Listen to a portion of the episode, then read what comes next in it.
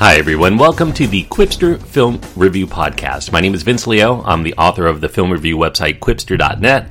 That site has been around in a variety of different forms since 1996, and you can read over 4,000 of my written reviews there anytime. Qwipster.net, Q W I P S T E R.net. I also want to remind you that I do a companion podcast to this one. It's called Around the World in 80s Movies, where I cover films, of course, of the 1980s. Just do a search for Around the World in 80s Movies wherever you're listening to this right now, and you'll probably find it.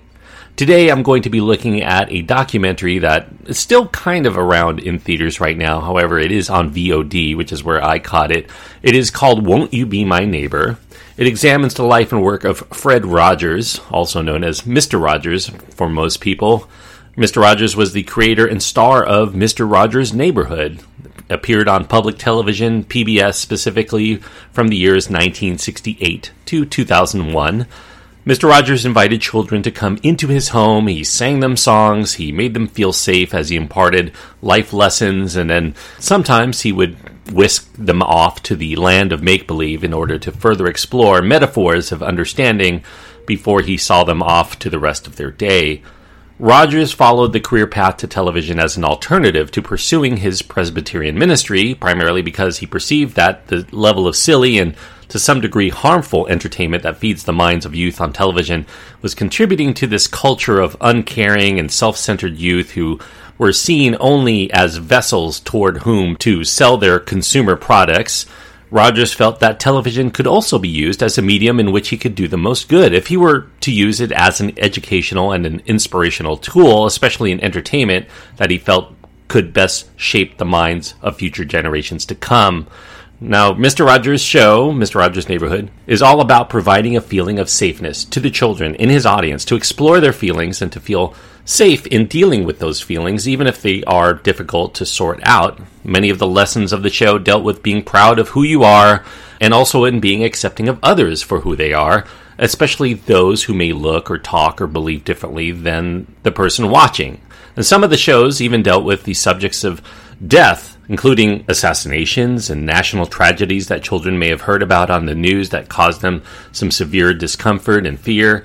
Sometimes Mr. Rogers would even challenge the political sphere. He created scenarios that explored the ways to fight the forces of bigotry and mistreatment of people with disabilities, often derided by adults around them because that may be what they themselves were taught to do when they were children. Now, many parents don't ask children to express those inner feelings aloud, and they certainly don't get to do that while watching typical Saturday morning cartoons or among their peers who are also in the same boat of unexpressed channels for their emotions. So, Fred Rogers, often through the use of puppet surrogates, managed to forge a connection to the young eyes that were watching him. And he used that connection to deliver healing and reassuring messages that gave great comfort and also stability in this chaotic world that surrounded most of the children watching. Morgan Neville is the director of this film. He gained a number of accolades for his excellent documentary called 20 Feet from Stardom. That was a film I was very high on at that time. He delivers a very thoughtful and powerfully emotional two hour look at the significance of an important man in the lives of many of us in our most formative of years. I was one of them. Interviews consist of some of the cast, some of the crew that worked around Rogers, as well as Rogers' wife, his children. All of them paint a picture of a caring man who sometimes had to battle great odds in order to maintain that connection with this audience who could not get an outlet from seemingly any other source. Now, there aren't a great deal of controversies to explore from within Fred Rogers' life, but the film does find conflict with his own artistic control of his own show as well as having to fight for funding for PBS with Congress, as well as dealing, at least at the end of his life, with a form of media that would end up blaming Rogers. Right wing media blamed Mr. Rogers and his philosophy that every life is special as teaching kids the wrong things. You shouldn't be teaching every kid that they are special. You should only praise someone for exceptional achievement. That's what you would hear on Fox News, at least in the early 2000s. Now, this documentary uses archival footage of the show as well as present and past interviews to paint the portrait of Fred Rogers as a healing and a comforting force for young children, especially during turbulent times that may have occurred within the nation. While many may have initially dismissed his show as well meaning but likely to be a very fruitless endeavor, Fred Rogers managed to make that connection with the children in the audience to the point where they would actually line up around the block just to come see him in a public forum. To many of these children, Rogers was more than a TV personality. He was a friend, he was a confidant, he was a key person in their lives at a point where they did not understand the adult world around them, and that adult world didn't seem to understand them in return. But Mr. Rogers understood. Now, more trivial things are addressed within the film that colors even Rogers as human. He had his own flaws, his own idiosyncrasies. He had an obsession with the number 143. If you take the 1, 4, and 3, that's the count of the letters within the phrase I love you, 143. Rogers strove every day to maintain his weight at exactly 143 pounds. He was really governed by that number. He had to address rumors of either being gay, maybe somehow kind of predatory in his inclinations. That's actually something he tackles here. Some of those archival interviews. Those things, of course, are refuted.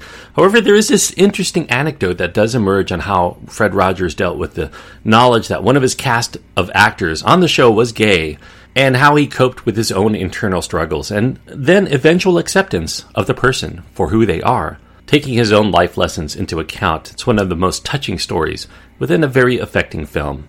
And just as Mr. Rogers served for many people as this balm of healing during turbulent times in their childhood, so too does the documentary Won't You Be My Neighbor serve as a gentle reminder of the power of civility, of kindness, of compassion, respect, self worth, and of understanding, especially in how we conduct ourselves in front of our children as well as in front of our peers. And just like Mr. Rogers himself would promote, this documentary provokes us to thoughts and emotions that may sometimes be uncomfortable to deal with, but we appreciate the connection to this friend whose voice continues to be an essential life preserver in our troubled times.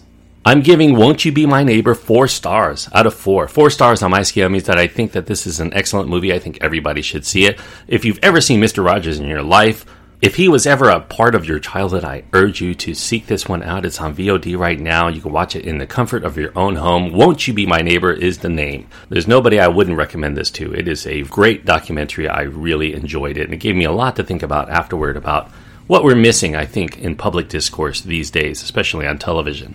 Thank you everyone for listening. I hope that you enjoyed this review. If you did, I do encourage you to click the subscribe button and you'll continue to get all my podcasts as they come out. As far as what I'm going to be doing on the next episode, I think I'm going to go catch the film called Searching because I heard a lot of great things about it and I'll be bringing you that review on the very next episode. Until then, thanks and please enjoy your time.